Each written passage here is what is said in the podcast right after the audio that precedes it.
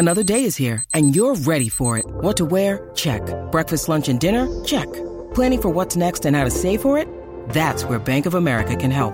For your financial to-dos, Bank of America has experts ready to help get you closer to your goals. Get started at one of our local financial centers or 24-7 in our mobile banking app. Find a location near you at bankofamerica.com slash talk to us. What would you like the power to do? Mobile banking requires downloading the app and is only available for select devices. Message and data rates may apply. Bank of America and a member FDIC. When you need mealtime inspiration, it's worth shopping Kroger, where you'll find over 30,000 mouthwatering choices that excite your inner foodie. And no matter what tasty choice you make, you'll enjoy our everyday low prices, plus extra ways to save, like digital coupons worth over $600 each week. You can also save up to $1 off per gallon at the pump with fuel points. More savings and more inspiring flavors make shopping Kroger worth it every time. Kroger, fresh for everyone. Fuel restrictions apply. I don't really feel the need to because it's so delicious when it comes out on my hot dog. TCL is a proud sponsor of the SKOR North Studios. TCL, America's fastest growing TV brand. One, two, three. It's Mackey and Judd with Rami. With Rami. Yeah, guys have a green light.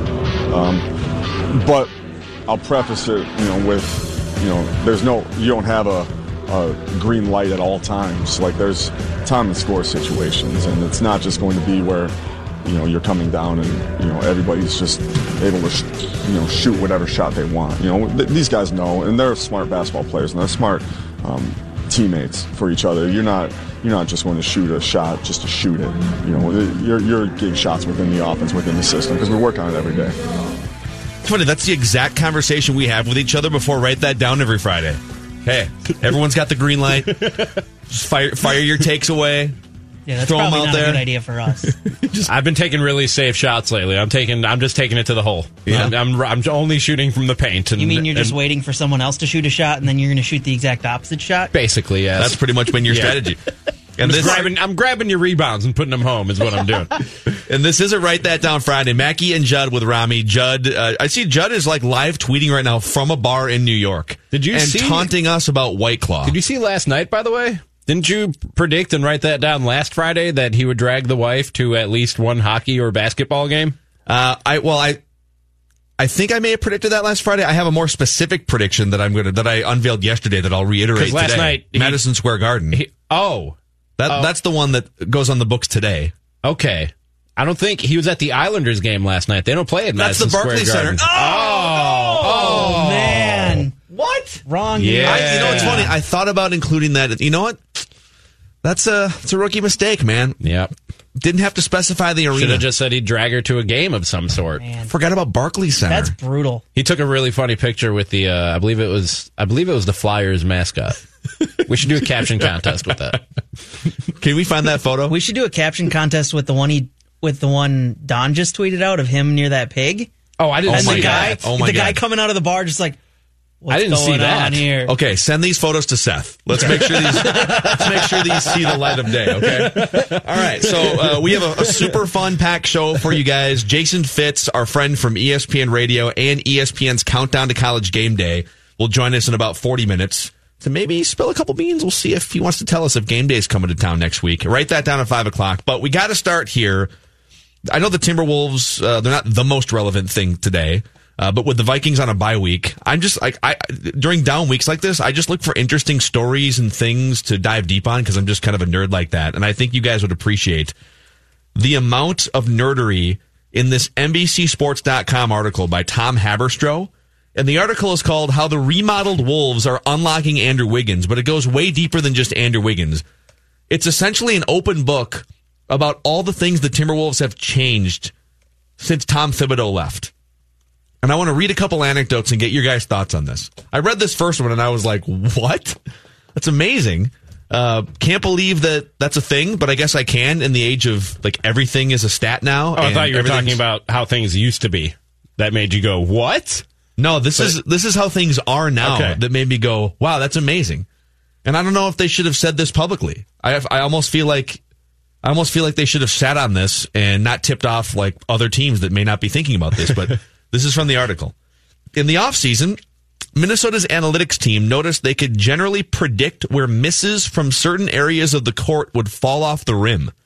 The landing spot of corner threes in particular were easier to forecast. If the Wolves could get to those rebound locations before the opponent, Ryan Saunders now calls them hot spots for rebounds. Could they find an edge, however small it might be? Possibly, but Ryan Saunders needed to see it to believe it. By the way, real quick, there's hot routes on Purple Daily. If Danny and Manny aren't doing hot spots on Raised by Wolves, they're blowing an opportunity. They are But now. Carry on. They Yeah, are There now, should yeah. be hot spots. That's great. Thank so, you. you know, they had theories of like, well, we can kind of, looks like with all the stuff we can track now, looks like we can kind of track where certain rebounds based on what shot, but that seems kind of complicated, right? So, so they dove in. Uh, he wanted to see it before, uh, before he believed it. At practice in training camp, a handful of Wolves front office people, including Gerson Rosas and Ryan Saunders, stood shoulder to shoulder about eight feet from the rim. They asked one of their wing players to shoot threes from the corner while the team watched. So, so just envision Ryan Saunders, Gerson Rosas, and a couple other front office guys standing eight feet from the rim out front and saying, all right, uh, uh, who's a wing player? Uh, Andy Wiggins. Go, Sure. sh- go shoot some threes in the corner. Okay. Uh, and the rest of the roster gathered around eagerly to watch from the sidelines, waiting to see uh, what this is all about. Wait, eight feet from the rim, but where in relation to the rim? It like doesn't off to say, the left, It off doesn't the right, say in particular. away. I'm guessing straight away. It Okay. doesn't say specifically in the article. All right. It just says eight feet from the rim. See, they're keeping some secrets. Yeah, eight feet. No, wait, no, it's behind behind the basket. It's in the front row. the first miss hit Saunders right in the chest. Promising. Wait, why did it hit him in the chest? They're they they're not allowed to catch it. Well, the point they were trying to prove was if we stand here, the misses will come to us because we can predict based on where the shots are Yeah, coming from, where they're going to land. You can still catch it. Well, you might have caught like it. your point is still getting across crystal clear. You don't have to get hit in the face or the chest with a no, basketball. can't move your hands, man. Bloody nose or It's a game of chicken. Showing or- their dedication to how this is going to work. so the first miss hits Ryan Saunders right in the chest, or maybe he caught it. I don't know, but Okay. promising. Sorry. The next one, details. The next one again, directly to the hot spot. The players yelped in anticipation. The next three shots, boom, boom, boom, bounced off the rim and fell into the trio's hands. The gym was floored and more importantly, sold. And if you dig a little deeper into the article, Andrew Wiggins, his rebounding is up. The, the Timberwolves as a team are grabbing 90% of missed corner three rebounds this season. What? Yeah. Hold on, say that 90%. What? 90? When, when the opposing team misses a corner three this season, the Timberwolves are grabbing 90% of those rebounds. Wow. How is that even possible? Analytics, man. This is like magic. In, in the article, it says the team the team referred to it as a magician's act. Dennis Rodman said he used to know based on where guys were shooting from and who it was that was shooting where that rebound was going to end up. He said that was that was a big part of the reason why he was such a good rebounder. He studied and knew like okay, if Steve Kerr shoots from the corner, the ball's going to end up here. If Michael Jordan shoots from straight away, the ball's going to end up here. So I I don't think he was using analytics, but ahead of the curve in terms of the predicting where the rebound would go or analyzing scientifically where the rebound would go and just being in the spot. Isn't this fascinating though? There's an I'll, I'll get to another anecdote here too, but the fact that because a lot of people kind of make fun of analytics and you know sports aren't played on a spreadsheet, and we hear that in baseball all the time, but this is the type of stuff that I'm guessing Tom Thibodeau wasn't tracking incredibly closely. And if he was, there's another step. There's are you are you tracking it for one, and then are you able to get a bunch of 20 year old dudes who just want to play basketball, right? I mean, Andrew Wiggins wants to play video games and he wants to shoot. How can you how, how can you make a point to him that says, actually, dude, this is going to sound way nerdy, but stick with us here, okay? Want to show you this spreadsheet. Uh, so let me let me go through the next anecdote. Get your thoughts on this one, okay? Because this one applies uh, specifically to Andrew Wiggins in a game that happened a week and a half ago against the Spurs.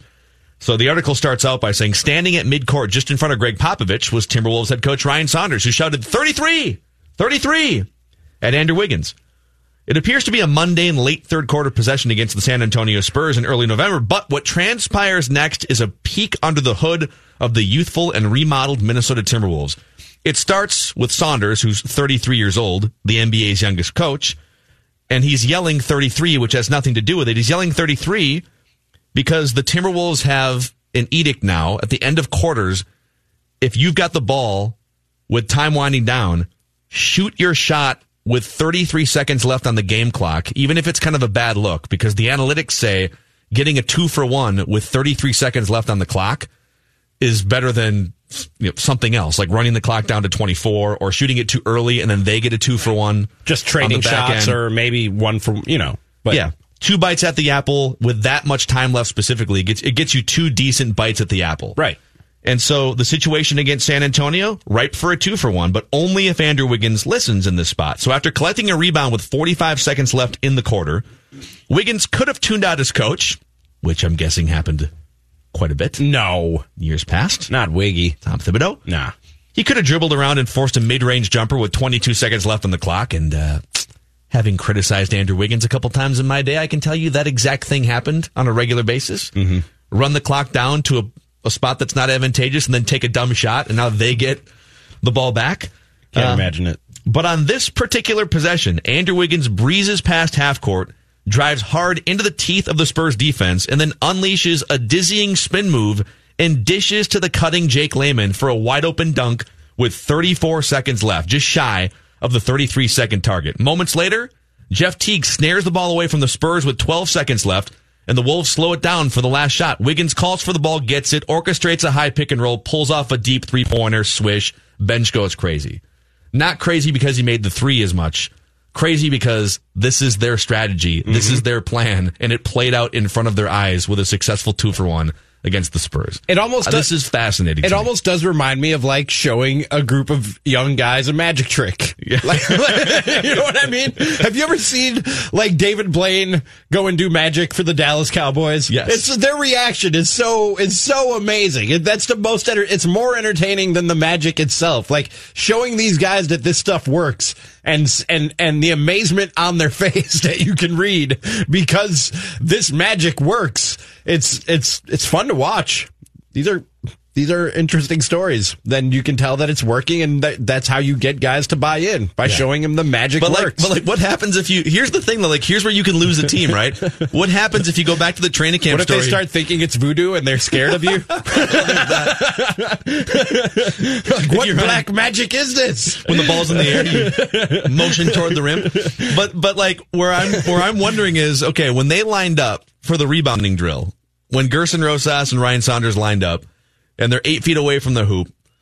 You know, you got to be hundred percent sure about your research, right? Yeah. Because if, if if you go seven or eight shots and the like the ball bounces over the backboard, and then the ball bounces opposite where you're standing, and the team's watching you, like That's like pulling a handkerchief out and it's just one handkerchief. It's, it's, not, it's not like 30 handkerchiefs all tied together coming out of the palm of your hand. it can go awry very quickly. Um, Like, okay, dude, that was a, that was a handkerchief. Good Nice job. job, man. Great. Or like when you actually saw someone in half and they bleed out on the stage. That ever happened?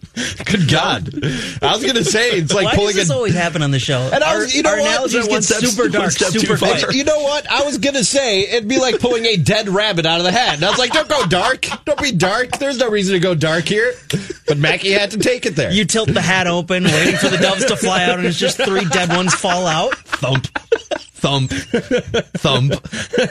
Well, These are the ones that flew into U.S. Bank Stadium. Oh, Ryan, you're fired. Sorry, buddy. Uh, and the other interesting piece to this article against Tom Haberstroh, and uh, it's a it's a deep dive into the Wolves unlocking Andrew Wiggins in this first month or so.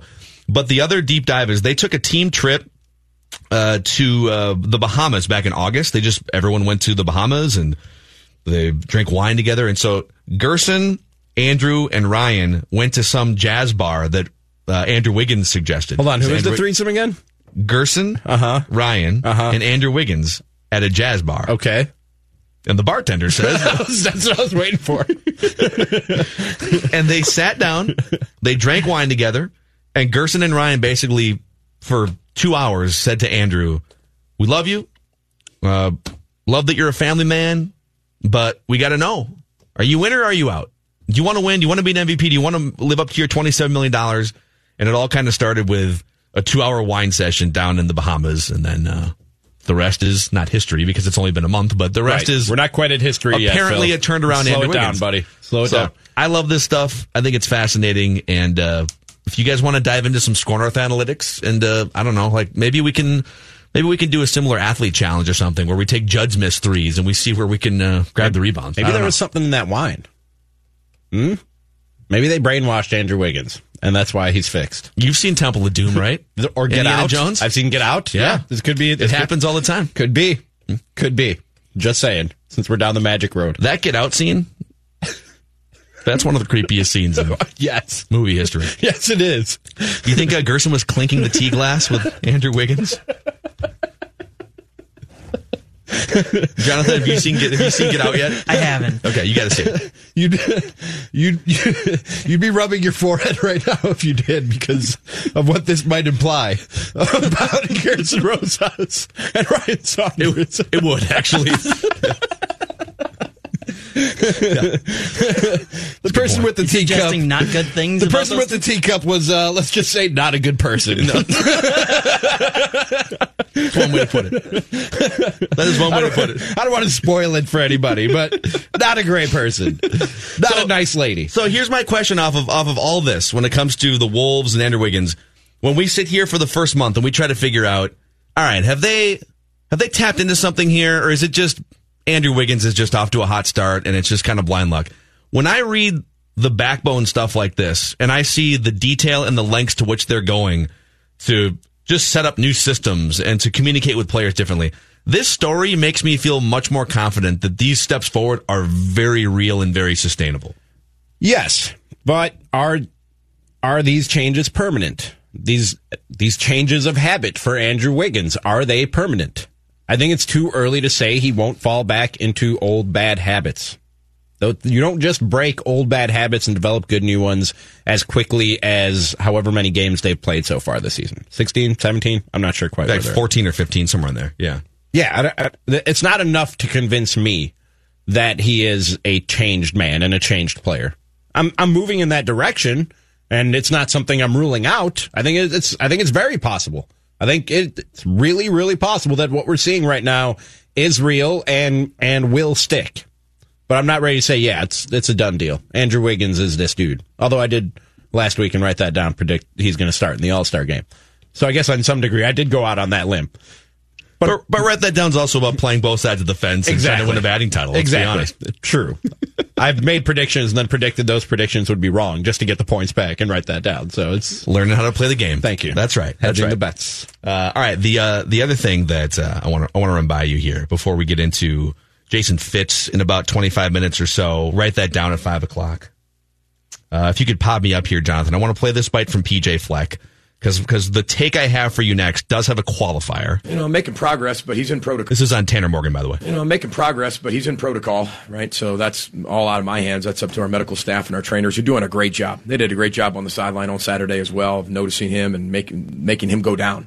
You know, a lot of people are sitting there telling me that I'm making a faking an injury and having a guy go down. I mean, that's that's ridiculous, right? So why would I want my starting quarterback to go down so he has to come out so I can put the true freshman in? That doesn't make any sense. Um, and but uh, I was really proud of our medical staff of seeing that to make him go down, and I wasn't about to run back on the field, so I'm just glad that everybody saw it and we could uh, get him the help that he needed. all right here's my take for you Okay. so we don't know Tanner Morgan's status yet Right. But if Tanner Morgan plays, this game is loser proof tomorrow for the Gophers at 11 a.m. Northwestern. Um, it's 100% loser proof. They will not lose this game if Tanner Morgan plays. I argued with Judd on that when he said that the Broncos game was loser proof, and I think the first half showed that it wasn't necessarily loser proof. That game very well could have been lost if not for a borderline miraculous comeback in the second half, something that hasn't been done in the last 99 tries. The Broncos also had like a top six defense, And that's I I was- did. I did not endorse Judd's take on that. By the way, that's what I was just about to say is that what I saw in the Broncos, although not a good football team, was a good matchup for the Vikings because they are very good at getting after quarterbacks and the Vikings aren't very good at protecting their quarterback more times than not. And we saw that play out in the first half. That's why I said it wasn't necessarily loser proof. You were reading off some statistics to me before the show today. Again, if you're new to the show, just I'm not a college football guy, so I'm learning things as we go along here. What did you tell me about the Northwestern quarterback before this show started? well, his name is Aidan Smith, and his parents are great. He- Okay. they raised a, a, a fine young smart boy, Aidan Smith. That's You know always a him? good start. Yeah, You know he's, him? You uh, know his uh, parents? He scored, uh, I believe, 31 on his ACT. It's tough to get into Northwestern. Mm-hmm. Really is. He's, Yeah, a, he's a nice guy. Hard, really good school. He's a nice guy, Really, really good school. but he sucks at quarterback. Jeez. He's terrible. Killing the kid. Wow. He is not he a good doesn't football need player. football, Jonathan. He has, he's going to have a degree from Northwestern. He can go and get any job he wants. He doesn't need football. He doesn't need to get his brains beat in. As a matter of fact, it's probably a good thing he sucks at football, to be quite honest with you. It just helps move on with your next exactly. phase It's going of to be, it's life, gonna be right? easier to move on to that next phase of his life and make all that money with a, that Northwestern degree. But Yeah, how a- bad is he at football? He's a good, he's a good looking guy. He's gonna he's gonna have options Is he? in life, in relationships. I- what's his name? His name is Aidan Smith. Aidan Smith. Yeah, right here. Look at Aidan. He's got he's got a strong, Oh, manly, yeah. manly jaw. Oh, yeah. Mm-hmm. clean shaven. He's gonna have options in life. That's a kid who looks like he was born with a degree from Northwestern. He does. He does. and he's gonna tell you about it. but you know what he's not gonna tell you about? His football career. this is probably a little unnecessary to be piling on This is so- Aidan this Okay? is so unnecessarily I'm sorry. brutal. I feel terrible. I, I, I'm sorry. I'm, I'm sorry. Okay. This is mean. I, I did not mean for it to be this mean spirited. Okay. But Man, Aidan Smith. coming out and killing but the, but the, junior but at the, Northwestern. the reason why the Gophers cannot lose this game if Tanner Morgan starts and finishes the game is because Northwestern's quarterback and passing game, let's frame it that way, is averaging four yards per attempt this season. per attempt. Excuse me? Not You per heard the man. completion. That was my response Four yards exactly. per attempt. But you heard the man. And uh, the touchdown to interception ratio is three touchdowns to nine interceptions, and they complete 50% of their passes. Three touchdowns to nine interceptions. It's I got a really, question. really bad, dude. oh my! Which one's more harder to believe that the Wolves are pulling in 90% of rebounds from corner threes or four yards per passing attempt? And three touchdowns to nine interceptions. It's loser proof. And I just, I, there, there haven't been very don't, I don't many think I'm going to fight games. you on this one, man. I, that, that's that's one of those Wow. things that I shy away from often. Like my my former co-host Steve Sparky Pfeiffer down in Milwaukee, he had a, a a phrase for easy games for the Packers. He would always say, "Roll out the helmets." This is a roll out the helmets game, and I'll be like, dude. You need to slow down about just rolling out the helmets. And I kid you not, he made that proclamation five times over the course of the time that we worked together. Four of those, I think they lost. I'm pretty sure they lost four of the five times that he made a roll out the helmets proclamation. But I think in the NFL it's different because you're still even the worst teams in the NFL. You're still it's a bunch of dudes from LSU and Alabama that are on those rosters still, right? Sure. So it's it's it's a bunch of blue chip players. That's not the case in college football all the No. time. And I just the there are- Aidan there- Smith apparently. There are the listen, haves. You need to quit throwing his name out yeah, there. for okay? real. You need to chill out on Aidan Smith, Jonathan. Quit What- ripping an innocent What did college Aidan kid. Smith do to you, dude? All right. I forgot what I was going to say now. Probably that you agree it's loser proof for the Gophers. yes, it is loser proof. Uh, and so I think I think with that the pressure is actually on now. If, if, if I'm right that this game is loser proof, Wisconsin against Purdue, everyone's kind of writing that up too. But you know, I say this: Purdue's coach makes about six million dollars a year. Is one of the highest paid coaches in college football. Like, have some pride and step up and do something at some point. So we'll see. But uh, I think it depends on what do you want as a Gopher fan. Do you just want into the Big Ten championship any means or by, by any path that you can get your hands on? Because Gophers beating Northwestern and having Purdue upset Wisconsin gets that done for you this weekend. But the more fun path and the more nerve wracking path and the path that gets us college game day next weekend is if both Is that teams confirmed win. yet? It's not confirmed. Are they But- waiting for Fitz to come on this show and confirm it? Is that what they're waiting for to make the announcement? We're going to nudge him for sure. Okay. In Stay about tuned 20 minutes. All right. But uh, let's just say I had somebody text me that said last weekend on Saturday, 8:57 p.m.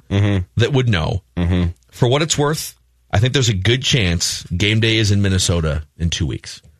So I really think it's up to Gophers in Wisconsin to not have epic collapses. Although if the Gophers collapse and Wisconsin wins, that game is still for the division. So Man, I was really hoping I'd be here for that. I'm going to be out of town. That sucks. I want to do something crazy in the background for college game day. Get some attention for SKOR North. well, Jonathan, Jonathan's going to have the corn dog suit ready Oh, to nice. on I'm so Saturday. excited for All this. right, you guys got this covered. You don't need me. We'll take ideas. We though. got the corn dog suit. What, What do we need to do for- what sign should Jonathan be holding up in a corn dog suit? Let me behind the brainstorm. torso? Let me brainstorm, and we should take suggestions at SKOR North on Twitter. What should what sign should Jonathan hold up wearing the corn dog costume when College Game Day comes to Minnesota? Tweet at SKOR North. We gotta hit Seth up. Let's let's let's. We got, we've got like four tweets that we need gotta to put in the right now. GIF We got a lot we got to get to Seth here. we do. Uh, so we will talk to Jason Fitz in about 20 minutes here do you on think Mac and Jen Aidan Smith Rami. is bad at quarterback, or do you think it's uh, oh, now you're bringing him up? Insta- Instagram and Fortnite? I do now feel terrible that we brought his name up unnecessarily about No. eight times Nobody in in Minnesota segment. knew who I'm was saying until it's you not- guys started bringing his name I'm up. saying it's not his fault. Pat Fitzgerald says Instagram and Fortnite are ruining these college kids and, and college football. And so I'm I think it's the Instagram and the Fortnite. I don't think it's Aidan Smith's fault. Dude, you I know think th- Pat Fitzgerald is onto something. I feel like I feel like it was a waste of time when we played video games as kids because there weren't like professional esports leagues. Sure. But now you got like like Ninja didn't Ninja just sign like a 500 million dollar deal? I think so. Something Dude. like Yeah, that. with some something crazy. Well, like you get good at a video game and you can make generational changing money. Like we were the idiots. We were playing Super Nintendo in the 90s just wasting our time. Also, no, we weren't. There are studies that indicate that playing video games improves your problem solving abilities, your problem solving skills. Mm-hmm. Absolutely, one hundred percent true. You need to use your brain to play video games. It's not. It's not this thing that you just shut off your brain and sit back and veg out. Video games are interactive. They're engaging. They Are you, make you- saying, are you saying Pat Fitzgerald might be a little bit of a meathead? I'm saying, how did Pat Fitzgerald go from being the young, cool, hip coach in the Big Ten to being everybody's grandpa? It's, Seems it's like true. Aidan Smith isn't playing enough video games because his problem solving abilities aren't working when he's throwing three See, touchdowns Jonathan, why are you piling on this kid, man? What did he do to you? I don't understand. So mean. Sorry, So I, I do legitimately feel bad. I shouldn't have brought his I up, apologize. here we go. Phil and Jonathan, Aidan Smith, terrible people. I, Rami Makloff, apologize on behalf of Mackey and Judd with Rami. But uh, we'll do some game day digging here shortly after we take a break. Somebody tweeted in a suggestion already. Well, Jonathan, You see the one that I saw? ask me about my wiener.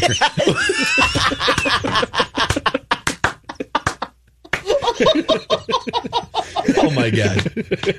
Oh my god. Let's talk about Federated Mutual Insurance Company. That's right. Federated won't protect your corn dog suit, but they'll protect your business. They'll give you peace of mind if you're a business owner out there.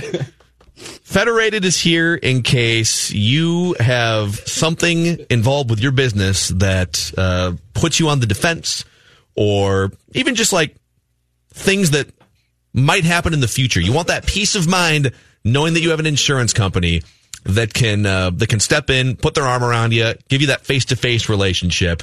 Uh, Federated, there's a full list on their website, federatedinsurance.com, of all the industries that they protect, including auto services. If your business falls into one of these categories, uh, maybe this piques your interest. Cabinet and custom woodworking, retailers, wholesalers, contractors, dealerships, funeral services, machine plastics, tooling. And they're also a proud sponsor and partner of Gopher Athletics. So they'll be rooting on this loser proof game tomorrow, as I'm coining it. Federatedinsurance.com to find your federated marketing representative. And remember, Federated, it's our business to protect yours.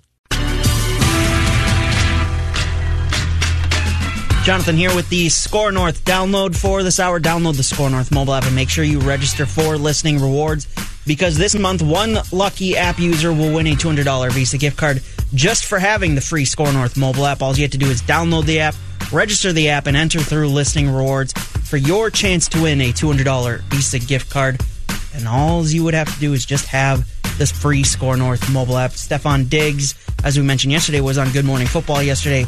He was asked what he thinks of his quarterback Kirk Cousins' chance of winning the MVP. Here's what he said. I feel like he has a case. You know, um, uh, my case earlier was you know Dalvin Cook. No, yeah. but Kirk Cousins playing lights out right now. You can't you can't dispute it. You can't go against it. He had a uh, comeback this past weekend, and people people want to go against him, but at this point he's playing well. You, what you gonna say about it? You know, my guy for a while was Dalvin Cook. Still is my guy. Yeah. Underneath the table, don't say nothing. Yeah, yeah. Because I mean, he's a special player. I feel like he's a special player. He can do everything. In a um, was it that night against the Cowboys? He shined. That's been your SKOR North download. Now back to Mackey and Judd with Rami. It is Mackey and Judd with Rami on SKOR North on 1500, skornorth.com, and the SKOR North mobile app. Jason Fitz, ESPN Radio, and Countdown to College Game Day. He's going to join us coming up in about 10 minutes from right now. Mackey, haven't you said in the past on this show that NFL head coaches should just have Madden players with them on the sidelines or Yes. up in the booth to help them with game management like, situations? think about, and I know we're going somewhere with this, but mm-hmm. just a quick aside. Think about how many guys are on a football coaching staff. I mean, you have like a special teams, you have a special teams coordinator and then like an assistant to the special teams coordinator.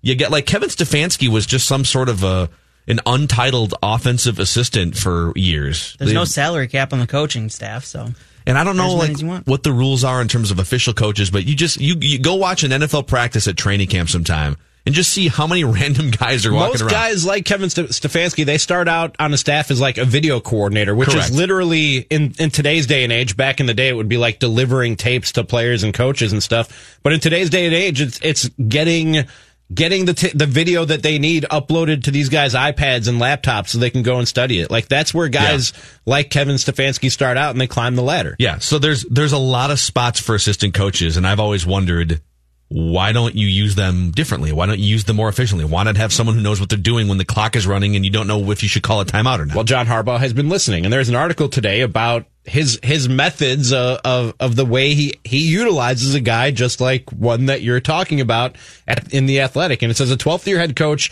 doesn't claim to be some kind of analytics expert or mathematics savant. It's not that complicated. He just likes having the right information to help his team win. Quote: I trust my eyes first, and then the information confirms or opens your eyes to something, and you can go, oh, I've got to look at that or consider that. And uh, for years, he's had a staffer in the booth communicating win probabilities to him during the game. First, it was Matt Weiss, who has since become the running backs coach. And this season, it's football analyst. That's his official title. Football analyst Daniel Stern, a 25 year old behavioral economics major who grew up in Baltimore, got his degree from Yale, and is in his, his fourth season with the Ravens. Football. And this guy's literally during the game giving him win probabilities based on if you go for this fourth down and make it versus if you go for this fourth down and don't make it when you kick this field goal. He's helping him with time management situations in terms of figuring out the math of using your timeouts and, and how, how many more you might need as the game plays out.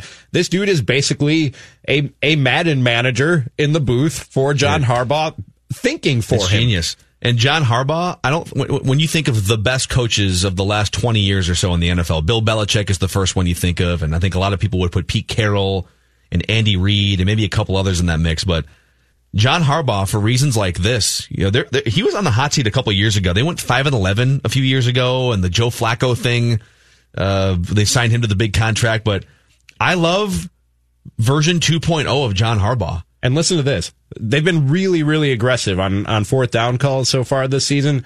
They've gotten 10 out of 14 fourth down attempts so far this season. Yeah. Tied with the Colts for the most conversions yeah. in the league. And that's another very analytically driven team. And on the 10 drives where they've converted, eight have resulted in touchdowns. Yeah. They're Well- averaging 10 and a half yards per play on fourth down. you know the the fear of going for it on fourth down is so illogical for for a lot of NFL coaches think are are very rigid in terms of the way they process mm-hmm. we punt on in these it's, it's an auto punt on fourth and blank right but if you think of it just zoom out to 30,000 feet the best offenses in the NFL are averaging like five and a half or six yards per play. And even the worst offenses in the NFL. So Northwestern's offense, for instance, okay? The Gophers are going to play Northwestern tomorrow. Are you going to Not going to throw the are you quarterback pile under on Aidan okay? Smith more, dude? Get, leave the kid alone already. we're still doing this. No, you guys are doing it. Oh, I was talking about. I didn't bring him up in the download. Northwestern's terrible. to. And Northwestern, it's a loser proof game for the Gophers. Did I say that? But Northwestern still averages four yards per play offensively. So if it's fourth and two, fourth and three, fourth and four, why are coaches so fearful? You know, if, if especially if if media and the public and Madden players are all there's a generation of Madden players that all, like all of us played Madden growing up, right? There's a generation of Madden players that are now in the media that are covering football.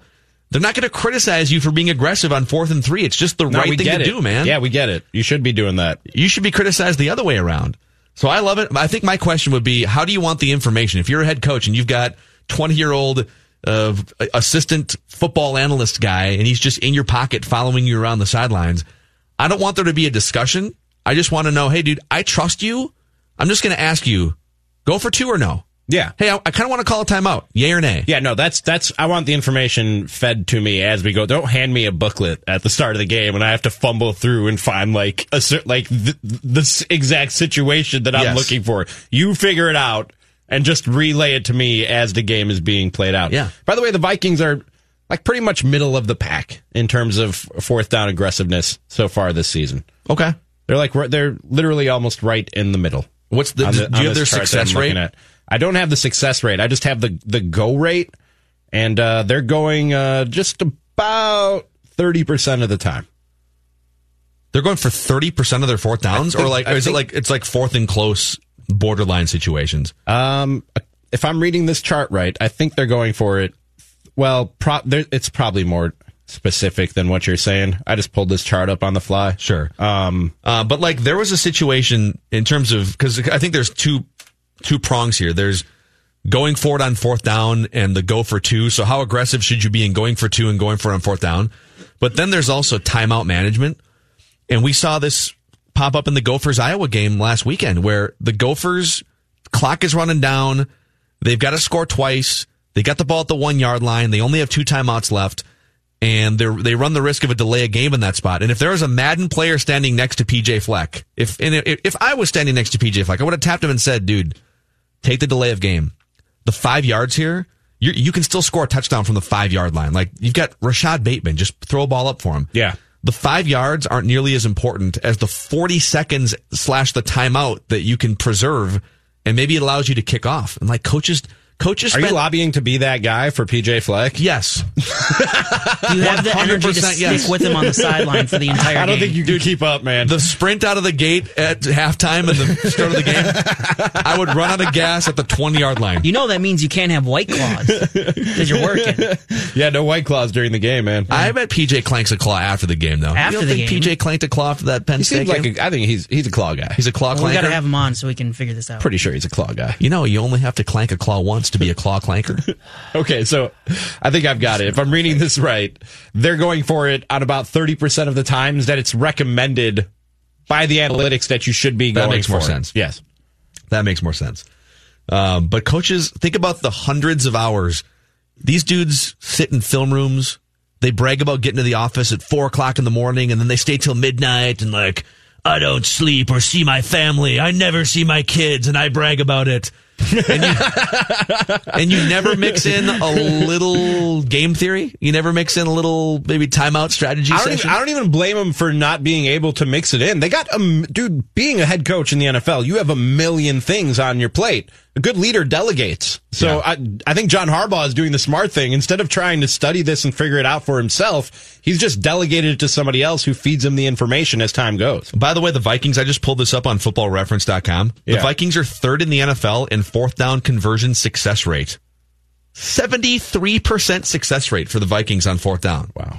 But they've only gone for it 11 times. Wow. Be more aggressive. We're not going to not going to criticize you. Aggressive. B E A G G R E. Uh, Jason Fitz from ESPN Radio. You can hear him early in the mornings here, including on Golic and Wingo. ESPN's countdown to college game day. Spill it, Jason. Spill it. Are you going to be hanging out with us next weekend?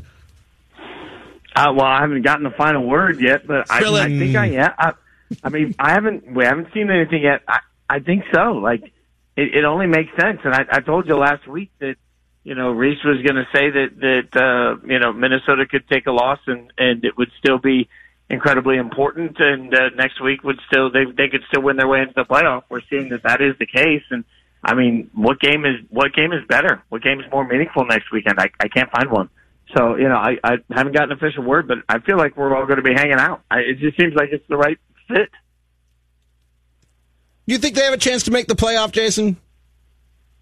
Uh, well, on paper, yes. In actuality, no. Okay. All right. okay. I mean, I, this is it's the same thing we're doing today, tomorrow when we take a look at Penn State, Ohio State, and you know, uh, look, everybody wants to make that a game because it's Penn State, Ohio State, and it's the best game of the weekend. But uh, there's just a clear line between Ohio State and virtually everybody else, you know, and and that and that's okay. It doesn't mean that that Penn State's not great. It's just Ohio State and LSU and Clemson are the three best teams in the country this year, and it's not even close, right? So uh, they're just at a different level, and, and frankly, uh, this isn't going to be a popular opinion for Penn State fans. I think Ohio State's just going to absolutely just kill Penn State tomorrow, and so it's hard for me to see any version of the the the Ohio State that doesn't kill everybody on the schedule, including the Big Ten championship game. So even if Minnesota can win their way in there, I I, I just don't think anybody can keep up with uh, Ohio State, and that would be a second loss and, and likely a big loss. So it, it's hard for me to see it. I saw you earlier this week on uh, Golic and uh, and Wingo on ESPN Radio. Heard mornings right here on the on SKOR North, and, and you talked about the fact that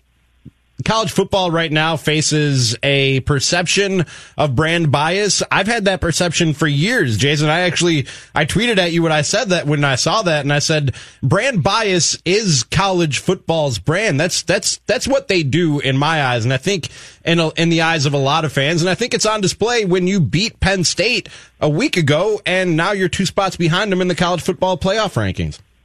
Yeah, and and look, I don't care how much anybody wants to justify it. That to me, that's garbage, and it's trash that the committee did it, and I, I don't, I don't respect it at any at any level. There's no way, shape, or form that common opponent should weigh more than a head-to-head matchup that happened just two weeks ago. And I'll understand if they want to talk about common opponent because of a matchup that happened early in the season, but this is the most the the committee the way I've been describing it all week is this is a just because committee. And you know you everybody knows that person that you can sit there at the sports bar and you argue with them. And every time you think you've got them pinned in they change their argument. And as they change their argument you're, you're thinking what is this idiot doing right? And eventually that person just says well you know what? Just because. Because I say so. That's all the committee showed us when they did this. And, and you know, one week it's strength of schedule, one week it's the eye test. They're moving the, the target every single week. And for them to put Penn State ahead of Minnesota only two weeks after that already happened to me is just absolute trash. Yeah. Uh, Jason Fitz is with us here. And I think when it comes to brand bias, this is what I, so I actually, as, as the diehard Gopher guy here, I actually disagree, not in, in, in full with you and Rami, but I do think if you're a program like the Gophers, and you don't bring in as many five star. Well, you don't bring any five star recruits. You don't bring uh, nearly as many four star recruits in terms of rosters. It's not like the NFL where you have so many common opponents and rosters don't turn over nearly as much as when you're ushering kids out the door every two to four years.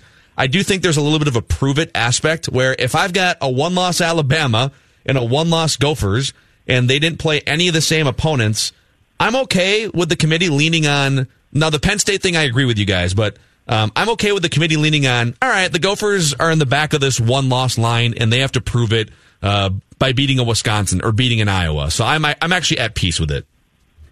Well, and and that would be fine if that was consistent and if that was the way it went across the board. The question is, how are they making the decisions they're making when they're forced to make the decisions uh, everywhere? I mean, at some point are, are we going to look at resume as the reason that LSU is better than Ohio State according to the committee, but then we're going to look at eye test as the reason that they're going to put Alabama ahead of a team like, let's say, Oregon. And, uh, you know, and, and all I want from the committee is some level of consistency week in and week out and how they do this and how they make their, their decisions. And I've said this before, and uh, look, I understand how difficult it is if you ask a group of 13 people what their favorite – uh, what, what the best uh, hamburger is. I know that creates an incredible argument. The problem is week to week, you can't change the way that you're making those decisions, and that's what it feels like this committee's doing. And you know, I, I, I, with the head-to-head matchup having been so close, it's hard for me to find a path that leads to this. And it's really going to be interesting, especially because what, well, the the week in and week out rankings may not matter as much because we all believe it's going to trust itself there is a real scenario, a scenario I don't think would necessarily happen, but a real scenario where Georgia could beat LSU for the SEC championship game. Something I think is likely could happen. And then on the flip side, Minnesota turns around and does the unthinkable and beats uh, Ohio State uh, in the Big Ten championship game. Now, how are they making a decision of who the four are? When all of a sudden everybody's taking a loss. And, and that's going to be what's interesting about this committee. That's why I'm so passionate about it because how is the committee going to judge a team like Georgia that has one terrible loss against a team like in that scenario, Minnesota, that would have one loss that's actually a good loss? And, and we just, we don't know the answer to that. I hate that. Yeah. Uh, so, all right, if if this game day thing happens for the first time in uh, in University of Minnesota history, what in your experience makes for a fun game day crowd? Like, what should we, uh, what, what should we go to school on here in the next week if this happens? You know, the the hardest thing about game day for everybody, to be honest, is that in the beginning, it's the the best day of everybody's life. You know, like when the show starts, it's incredible. When you get to hour number two and, and hour number three, you get into the last part of the show. The funny thing is that the ratings show that that's when most college football fans start tuning in is when we get close to the end of the show, right? Because Yeah. everybody's getting ready for the games. Yeah. The problem is that's when the crowd always starts to die. That the energy dries jaws down a little bit. Everybody's tired from being out there since three thirty in the morning. So I think the biggest thing is just, just to start thinking right now about pacing yourself in everything that you do so that you can be as energetic at nine a.m. Uh, and at ten a.m. as you are when the show first starts. Jason, you're talking about drinking. You're saying don't drink too much too fast because we don't need you passing out before the show is over. That's what you're saying. Uh, yeah, I mean, you are so. Look, I'll never forget the the shocked look on everybody's faces when we were in Tuscaloosa and we walked the front row in Alabama, and a bunch of the frat guys decided they were going to just bring their bottles of white gin and drink straight from the bottle, which is bougie and weird all at once. I don't understand. Uh, by the way, Jonathan, you should be taking notes because uh, we are going to send our producer Jonathan in a corn dog costume, and we're taking suggestions on what sign he should be holding up. So just make sure you I'm taking notes. You pace yourself. Do you have Okay. any not not necessarily specific suggestions for the sign fits, but what works? What makes a good sign? What are the elements of a good sign in the background on college game day? Uh, something that's that's clever and something that's well drawn. I, I mean, to be honest, like more often than not, it's either got to be really, really different. And most of the time, you see things like, you know, what does this school have in common with this school or with cereal? Neither one belongs in a bowl, whatever it is. You're like you see your your cereal jokes, your milk jokes, all these things that everybody thinks are clever. We see those all the time. I think the two things that stand out is a really well done sign and then a really original sign. And I'll uh, I, I, that that's the, really what what everybody the one that makes you stop and laugh because you've never seen it before. So like take some time and go to your fifth or sixth idea because realize that your first and second idea were probably already done by somebody else. Not that I would go there, but it has to be FCC compliant, right? It does have to be FCC. How do you guys police And, uh, that? Because it's just a mass of humanity behind those guys. Do you have like do you have security walking through and confiscating signs that can't be on TV? Yes and yes, and when you first get there, you're you're walked through. Um, you have to be scanned when you get there, and they check signs. But even if somebody thinks they've been clever, there's a whole group of security people that just walk and make sure that they don't see a sign that's family uh, inappropriate. As I tell everybody, you know, when we do countdown to game day, we're live right in front of the front group of fans, and every every single Saturday morning, and I'll do the same thing tomorrow. I give the same spiel. I start at one end of that rack and I run all the way down, and I tell everybody the same thing that we're live and that I work for Mickey Mouse. So if you wouldn't say it or do it, you know that is a, that is the lesson. Yeah, security is on it all morning long to make sure. Uh, one more thing for you here because the Vikings are on a bye week, but uh, we're still. I think a lot of fans are still pretty high around here from Kirk Cousins' first fourth quarter comeback win as a Vikings quarterback. And I get that it was against the Broncos, and the Broncos aren't exactly a, powerhouse team. But what in the last couple weeks, Vikings go on the road. They beat Dallas in prime time, and then they come back. And even though they fell asleep in the first half, they come back from down twenty points. Uh, how has your opinion of Kirk Cousins and or the Vikings shifted, if at all, in the last couple weeks?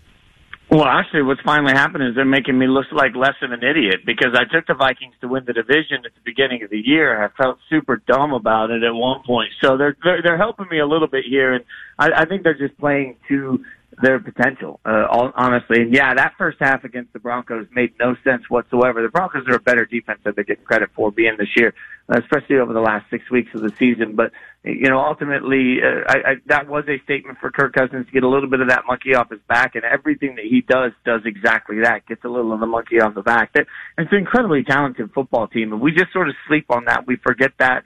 Uh, I'm not willing to do that. I, I still looked up over the back half of the, you know, whatever the last six games that will have in the NFL season. I still think the Vikings could and should win the North. I think they're the most talented team in that division. That's going to end up uh, being the factor in it. So I appreciate the fact that Kirk Cousins woke up in time to make me not look like a total moron with my preseason prediction. That's our friend Jason Fitz. You can hear him on First and Last, 4 o'clock to 5 o'clock a.m. early in the morning here on SKOR North and throughout Golic and Wingo as well on your drive. And you can also find him as part of Countdown to College Game Day. And maybe uh, maybe we'll see you next weekend, Jason Fitz. Be I'm, super I'm just saying that I have a good feeling. I'm just going to uh, look. I'm, I'm, I'm uninvited. I'm just bringing myself on the show Monday so we can talk about game day because I I have a good feeling. Like I will tell you that my gut tells you I spent today looking at flights to and from Minnesota. So I think we're going to be there. We'll celebrate together. Awesome, man. There you go. All right, Jason. We'll talk Appreciate soon, it, man. Fitz. Have a great week. That is Jason Fitz. Yeah, let's uh we'll make a note of that. If if this happens, we'll definitely we'll get him on Monday. We'll we'll, we'll plan the week with him on Monday. And Rami's going to be doing shows early next week, holiday week, but you're going to be in Milwaukee. In Milwaukee. Yes, sir. From my old home at the fan. Yeah. Yeah, maybe uh can you bring the family out to Would they stand outside for 4 hours? I doubt it. Beers I doubt it. I don't think my dad is standing outside for four hours for a damn thing. Uh, but Nothing. So, so he mentions it's interesting. They they scan everybody when you walk in, and they confiscate bad signs. But you guys saw a couple weeks ago the sign that did make it through the inappropriate sign. I don't think I did. No. and I don't endorse this. No, but it was a, it was a genius way to get an inappropriate sign in. So one person brought a corn dog sign in. Sure. And, and another person brought a Nick Saban sign in with the. Let me back up. One person brought an LSU themed corn dog sign in. Okay. And another person brought a Nick Saban large head with the mouth, Mouth wide cut open. open Okay. sign in. Uh-huh. And I'll let you take it from there in your mind No, as to how they explain. combine the two signs. Please do college explain, game day. Philip. I cannot imagine what it is you speak of. So uh, we do not in my mind condone right any of that when game day comes to town. Unless, if and when unless it has something to do with Aidan Smith. dude. It's 30 minutes later and we're still savaging him. what did this poor kid do? Nothing. I'm sorry. Except for throw nine interceptions to three touchdowns. And a We are four-yard terrible per- humans. when you throw for four yards per completion. Look, we complimented him a lot too. All right, we said he's good looking, smart, Goes to a good northwestern. Yeah, man, he's got it all. By the way, He doesn't care what I think of him. I'm a fat, short guy who's working in radio. Man, I got nothing on him. I'm punching up. I'm punching up over here. This is all my fault. They're 100% Yeah, losing start- tomorrow now. You started They're this. 100% You- losing You're the one who started this. To be clear. Amazing. Well, when we come back, we can put these predictions where uh, we can we can we can put our money where our mouth is. If we All my predictions, Aidan Smith related. I think we have sorry. to now. We just have to have Aidan No. Smith related. Write that down. We're changing Poor it kid. over the break. Poor kid. Kid just wants to play football. Just wants to play football. So do I, but I want, I want a uh, what are those things we post on Twitter? Um, Audiograms? I want, I want an audiogram that's just a smash cut of all of all our shots at Aidan Smith today, set to highlights If of that- him, set to highlights of him throwing interceptions. Jeez. Jeez. this has turned violent. This has turned violent. Can we just tweet out a quote every time he throws an interception tomorrow? That man has a family. our deepest apologies. He has a family. Seriously, our deepest apologies. We don't mean any of this stuff we're saying. It's all in good fun. We roast those we love. Write that down's coming up next. What's on the Maybe. TCL TV right now? Oh, look, the Yankees are gonna Aidan the Smith? Yankees are gonna pay Jacoby Ellsbury seventy million dollars to, to not go play away, baseball. dude. If you ever want to offer me that as my will- employer, yeah, I'll I'm take listening. so, I'm here for that offer. So who made more money not playing baseball, Jacoby Ellsbury or uh, or was it Carl Crawford who got paid like eighty million dollars Yeah, to man, not play he baseball? cleaned up. I think he might still be collecting a check. Man. so we watch sports on a TCL TV. We've got uh, we got Sports Center on right now, but TCL is the official TV for watching sports in the SKOR North studios. You got two 55 inch built-in Roku TVs here. The built-in Roku device gives you access to all of the sports streaming channels you can think of: ESPN Plus, uh, Peyton's Places, all kinds of fun film breakdowns and stuff. I'm I'm a nerd for some of those like Kobe Bryant film breakdowns, but even if you're even if you're just all right, enough sports. Mackey and Jeb with Rami give me all the sports I need. You can get access to 500,000 TV shows and movies I'm with going that built-in Roku device. to watch The Mandalorian, baby. Do it. Episode three just Really? came So out, good. dude. Such a good show. Episode three. You amazing. can't watch it because you have to know something about Star Wars, but And you guys are cord cutters, right? Yep. Yes. You're both cord cutters. Yes, sir. I mean, TCL is your cord cutting TV. I got that. That's what. I got that old Roku that's like its own unit and is connected to my TV. There's, with like, cords cables, and stuff. cords everywhere. No, not with the TCL. Built in, baby. TCLUSA.com or any major local retailer in the Twin Cities. Write that down, predictions, when we come back. Never thought about dipping into it. TCL is a proud sponsor of the SKOR North Studios. TCL, America's fastest growing TV brand. Two, three. It's Mackey and Judd with Rami. With Rami. Write that down. Write that down. I, I don't have a pencil. Well, remember that then. Write this down. Write it down. You like writing things down. Yes, write that down time, gentlemen. We have five weeks left in the 2019 Write That Down batting title race. The batting averages last week. How many weeks left? Five. Five weeks left. Ooh. And there's a there's a holiday stretch. So really it's Getting down to it. actually we have two holiday weeks in there, so it's really like Three more shots at this thing. yeah. Whoa. Now I will say Last swings. there's there's always the option for people to throw out random write that down predictions throughout the week. So I just want to make it clear. If you want to throw out additional write that down predictions outside the parameters of this segment here, you're welcome to. Sure. You want to, you know take a few stabs. Anytime. Now, if we if we get the sense that you're uh, trying to put 50 bunts on the table, then the committee can gather and blow a whistle. Exactly. But uh, but that hasn't happened yet. Uh, Judd will not be making predictions this week because he is currently live tweeting from a bar in New York City somewhere. Convenient. Very convenient for Judd. Yeah, his latest tweet about I don't know where he is, but he was rubbing something in our face about White Claw, saying that like he witnessed a millennial try to order a White Claw at a dive bar in New York, and the bartender just like turned their head sideways without saying anything. So, Whoa, I just went to jump. Dude, we have so many caption caption contest photos from Judd's timeline. Look at this. what, what, What's this one? Let me see. It's him posing with a giant pig of Yeah, some that's the one I was talking about earlier. Okay. All right. I didn't see that one before. classic Judd, the most photogenic guy we know. the White Claw tweet read, uh, He's at Jimmy's Corner in New York and said, Millennial gal to bartender, do you guys have White Claw? Bartender gives her a look that says a thousand no's. Yeah. She yells to a friend, no. Sports dad was thrilled. Point for Judd. Millennial gal. That's what he went with. That's what he Millennial went, gal. That's what he went with. That's his James, that's, that's James Murphy from the Score Not the Gopher show, by the way. He's going to make predictions. He's as a sports dad. How do you expect them? What vernacular do you expect him to be using? All right, you guys ready to uh, you guys ready to go through this accountability session here? I don't know. As well. The, the listeners had a firm lead on the batting title race up until a week or two ago, and they've slipped. And Then that I slide- took the lead, and then who took the lead from I me took the last lead week? last week. We had last week. We had four, I believe, yeah, four of us within five points batting average wise. The tightest race in the history of write that down. Let's start with the listeners.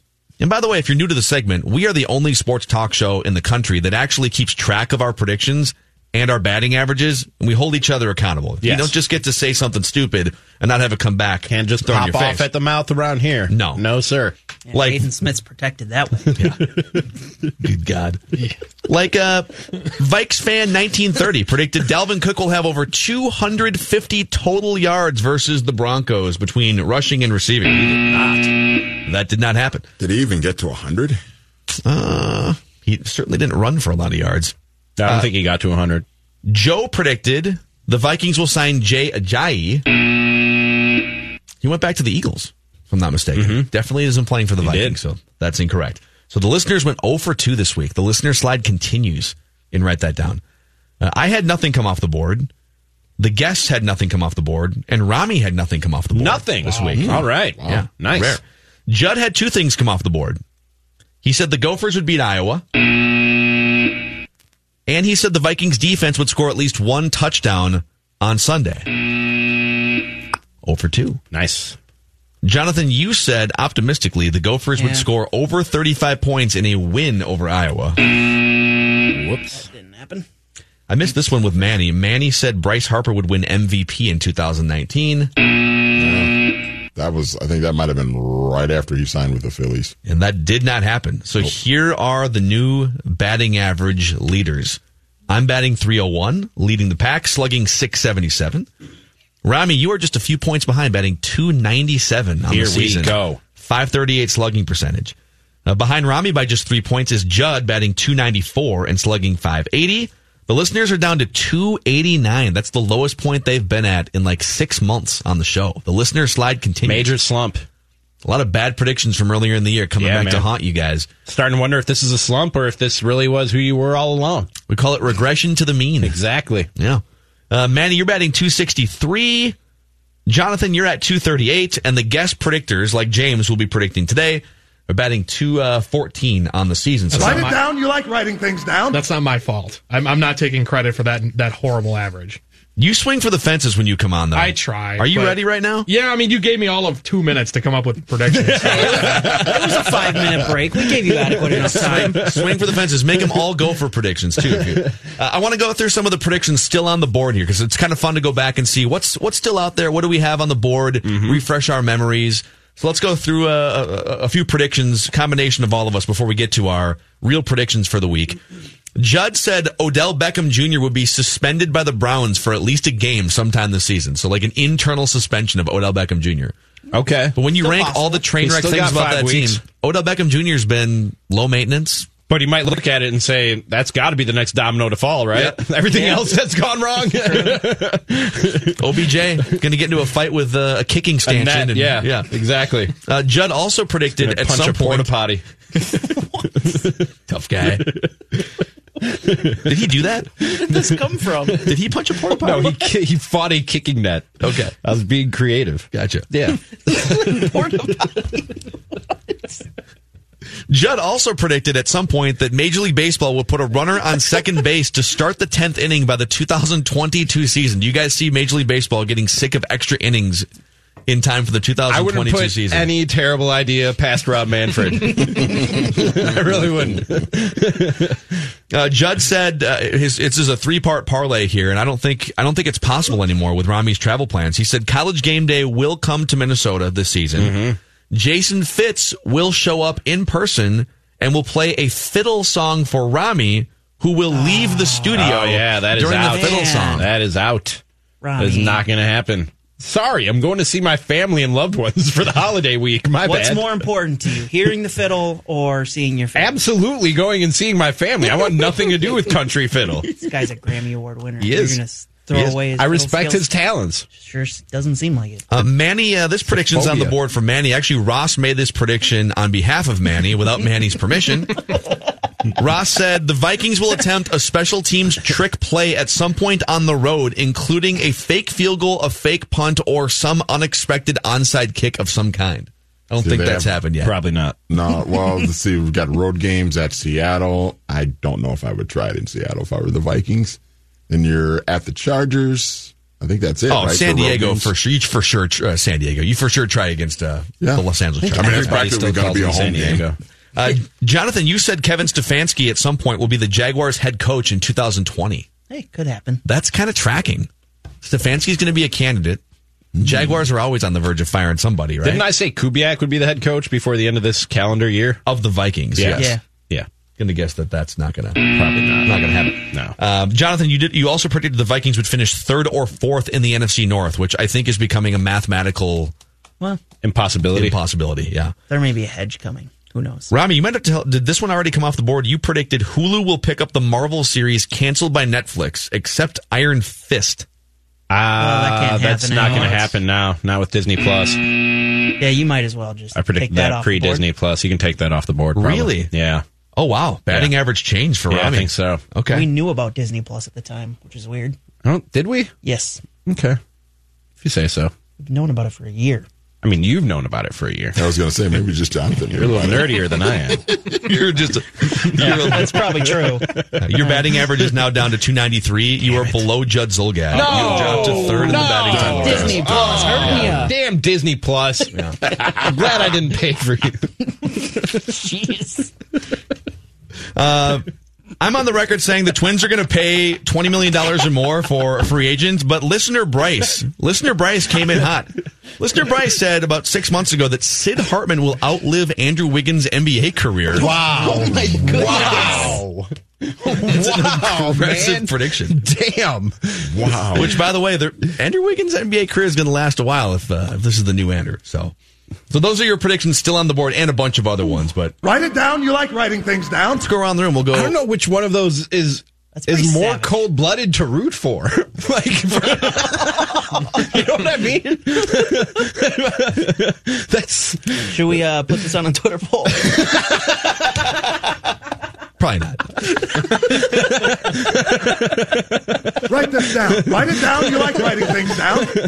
We'll start with Rami. Three predictions each: Rami, Jonathan, Manny, Murph, and Phil. Aidan Smith. Write this down. Oh, God. Write it down. You like writing things down. Throwing two interceptions Saturday No, against the Gophers. come on. Two Aidan Smith interceptions tomorrow afternoon against your Minnesota Gophers. Write it down. You like writing things Is down. that, the North, that down. is that the Northwestern I don't- quarterback you Yeah, guys yes. are making fun of over here? yeah, we've been savaging him all show long. You guys are so mean. I know these guys are, Are terrible. all of yours Aidan Smith related? Maybe. Okay. Over to Jonathan. Uh, the Gophers will score 34 points in a win. Over Oh, you're going back to that sorry. well, huh? We'll score over 34 points. Sorry, let me correct this. We'll score 34 or more points. There you go. You want to get that extra Yeah. 34 there. You- 34 How about 33 or or more. more? Yeah.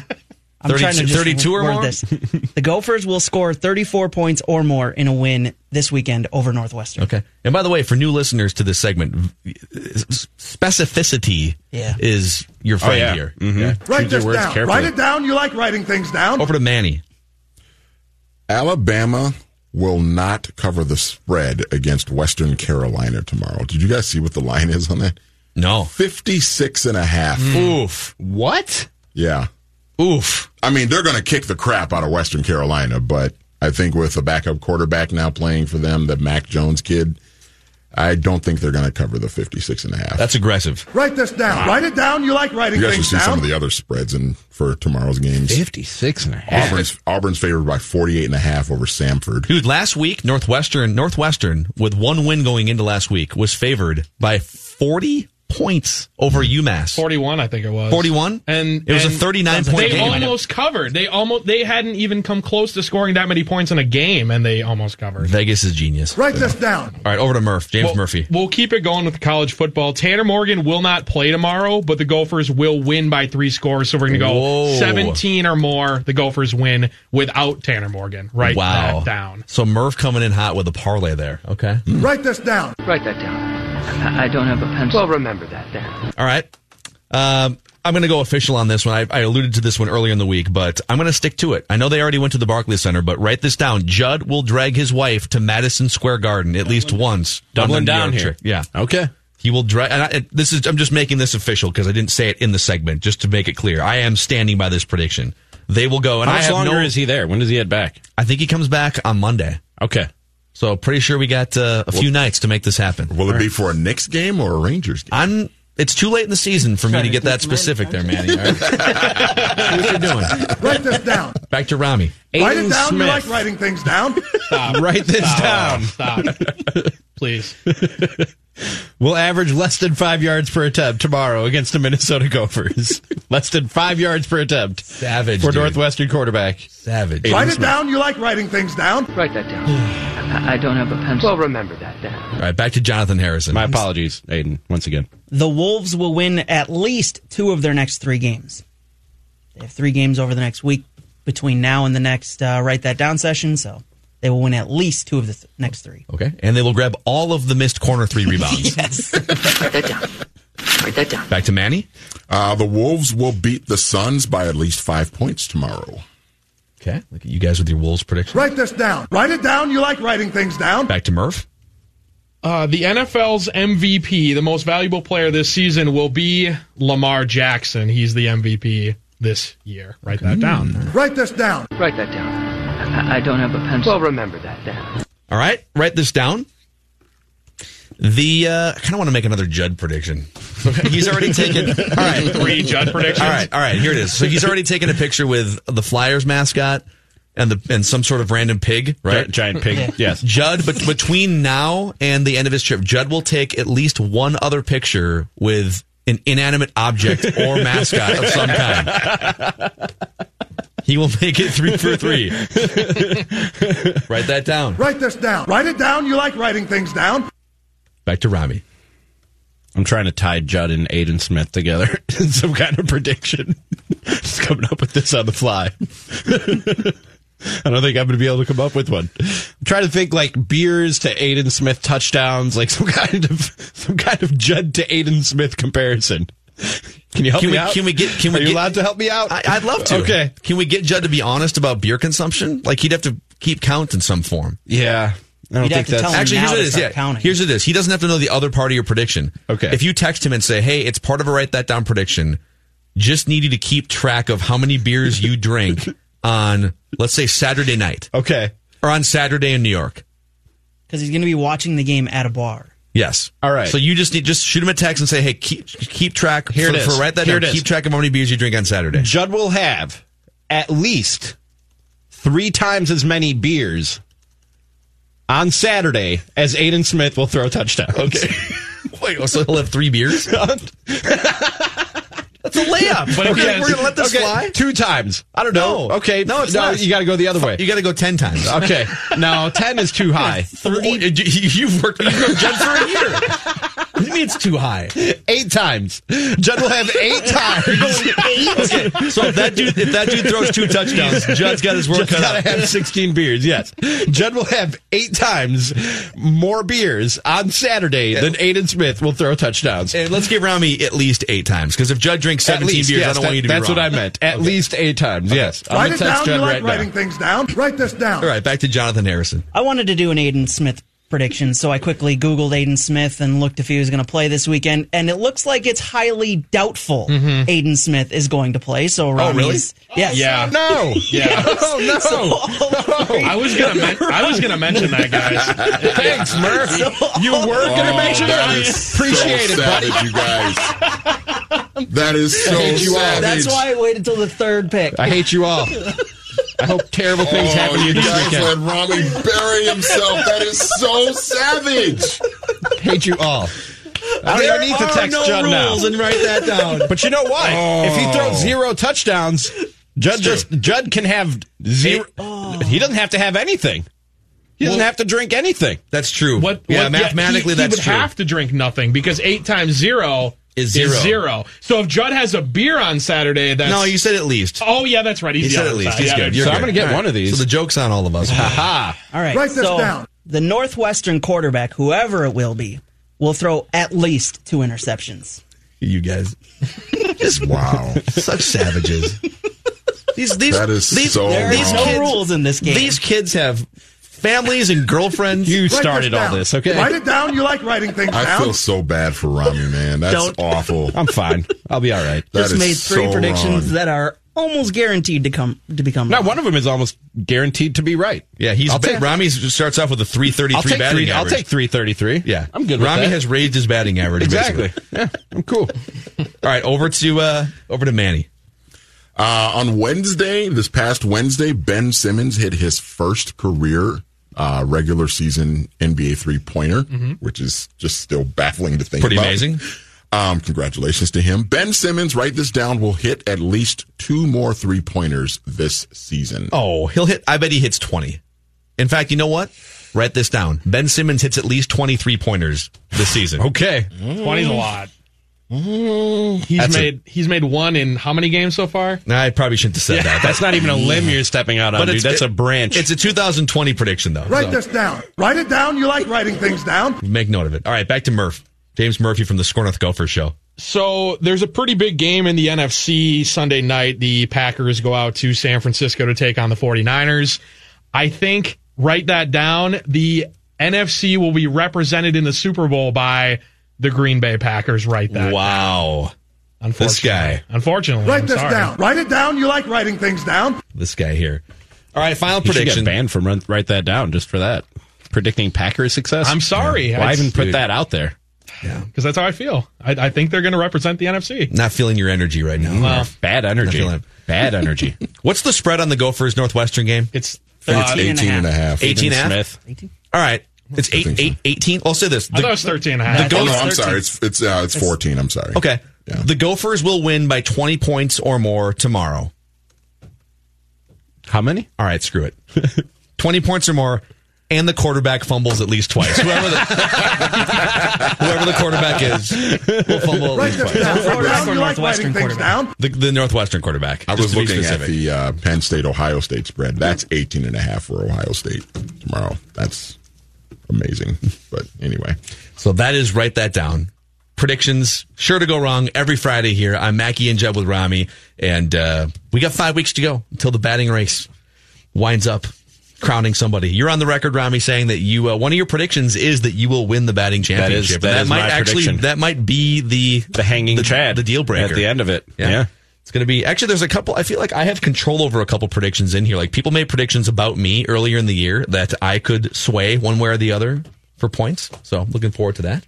But uh, when we come back here, Mm-hmm. we uh, why don't why don't you set this up because you host SKOR North Live between Yes. noon, noon and two. Yes. and uh, we did something kind of fun a few hours ago that we feel the need. It's it was so fun and it was so topical for this show.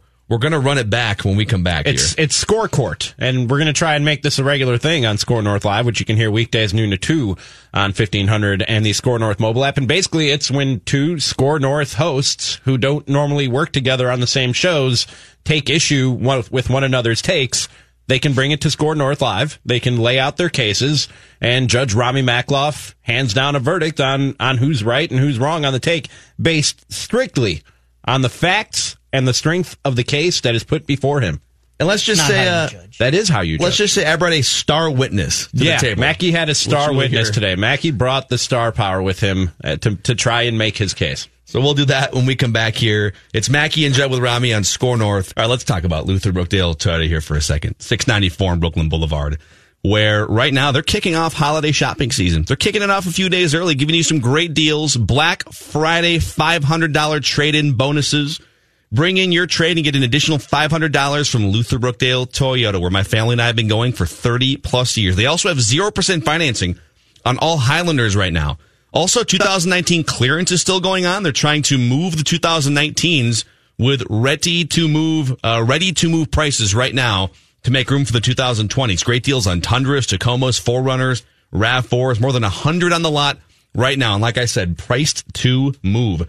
You can also get an additional $500 Black Friday trade in bonus. Remember, it's 694 on Brooklyn Boulevard and it's Luther Brookdale Toyota. When you stop in, you can help SKOR North. You can help Mackey and Judd with Rami by telling them that Phil Mackey sent you. Just go ask for Steve Miller in the service area. Go ask for Paula in the showroom. Ask for Ron. Tell him Phil Mackey sent you, and tell him uh, tell him you love SKOR North. Again, six ninety four on Brooklyn Boulevard and Score and uh, and Luther Brookdale Toyota.com.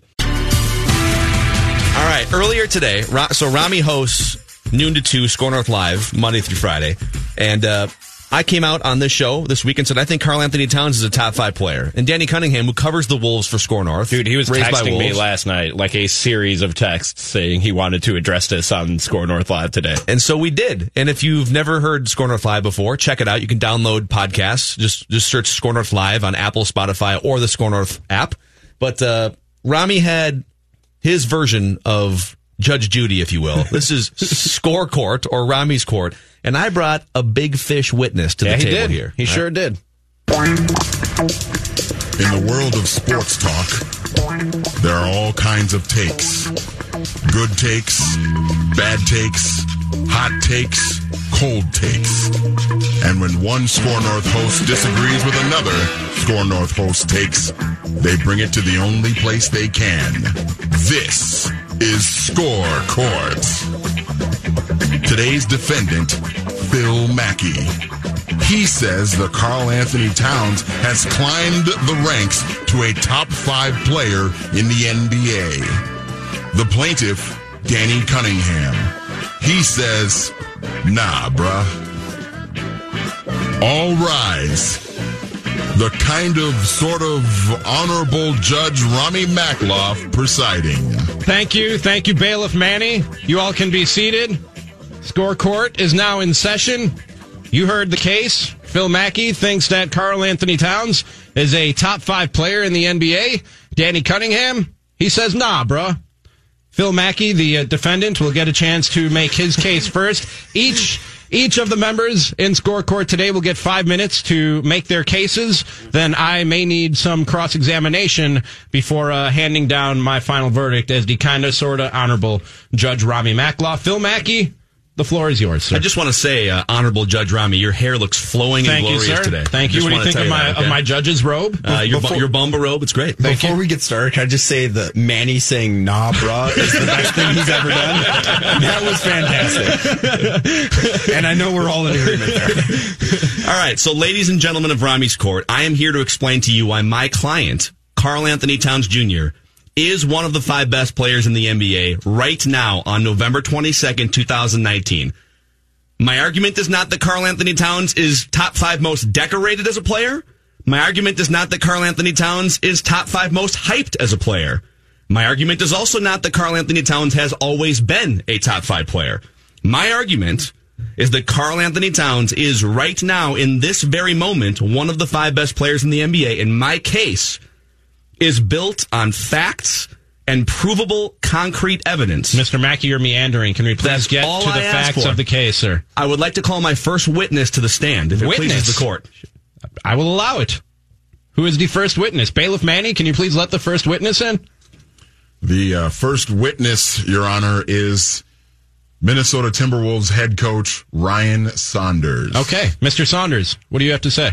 All right, witness, will you please state your name and your connection to Karl Anthony Towns for the courtroom? Ryan Philip Saunders. I'm his head coach. Okay. And uh, Ryan, where were you the night of Monday, November 18th, 2019, when the Timberwolves were playing at the Utah Jazz? I was on the court. Okay. And uh, where was Karl Anthony Towns on the night of Monday, November 18th, when the Timberwolves were playing the Jazz? He was on the basketball court. And uh, according to NBA.com and also ESPN.com, multiple credible sources, Karl Anthony Towns made seven three pointers in one game that night. A seven footer making seven three pointers in one game. Can you confirm, Ryan Saunders, that Karl Anthony Towns did indeed make seven three pointers in one game? Yes, I can't confirm. And uh, again, uh, just for the for the courtroom here, Ryan, how long have you been coaching basketball? Uh, this will be my uh, 12th season. Okay, so in 12 seasons coaching basketball, can you ever recall seeing with your own two eyes another seven foot human make seven three pointers in an NBA basketball game? I have never seen that, and I and and the only person I feel like I will see do that is uh, Karl Anthony Towns. Thank you, Ryan. You got it. Your Honor, I have an objection. An objection? Yes. I will hear it. Uh, Karl Anthony Towns is not a seven footer. Karl Anthony Towns' official height, according to the NBA, is six foot eleven. Semantics. Objection denied. Oh wow, Phil Mackey, carry on. Okay, I'd like, to, I'd like to call my second witness to the stand. You have two witnesses. Emmanuel Hill. Oh, you're calling the bailiff to the stand? I'm calling the bailiff to the stand. I don't know right if now. that's Yes, allowed, but yes. it's the first score court. We'll give it a I was try. served with the subpoena about five minutes ago, so I have to. Okay, you actually Manny. I have to honor subpoenas? That's crazy. Go ahead. Manny, is it fair to say you would consider yourself a highly educated professional follower of basketball? The fact that you get paid to follow basketball and talk about basketball. I would say that's fair, yes. Uh, when did you start following NBA basketball fairly closely? When I was 10 years old in 1994. So about about 25 years. About okay. 25 years, So yeah. considering you are paid to work in sports media, you co-host a Timberwolves and NBA podcast. You've been watching NBA basketball closely for at least 25 years. Do you consider yourself an expert compared to the average Joe when it comes to NBA basketball? Yes. Okay. So I want your expertise on win shares for a brief moment, okay? According to basketballreference.com, win shares is a one-stop shop statistic that encapsulates a player's offense, defense, durability, and efficiency. Basically all of the things that make up a good basketball player, okay? For win shares to be fully accurate, Manny, according to your expertise, which player or players would you expect to see at the top of an all-encompassing great at basketball list going back to 1979? Who in your mind are the like the two three best basketball players going back to 1979? Just in your opinion. Uh, Michael Jordan. Okay. LeBron James. Okay.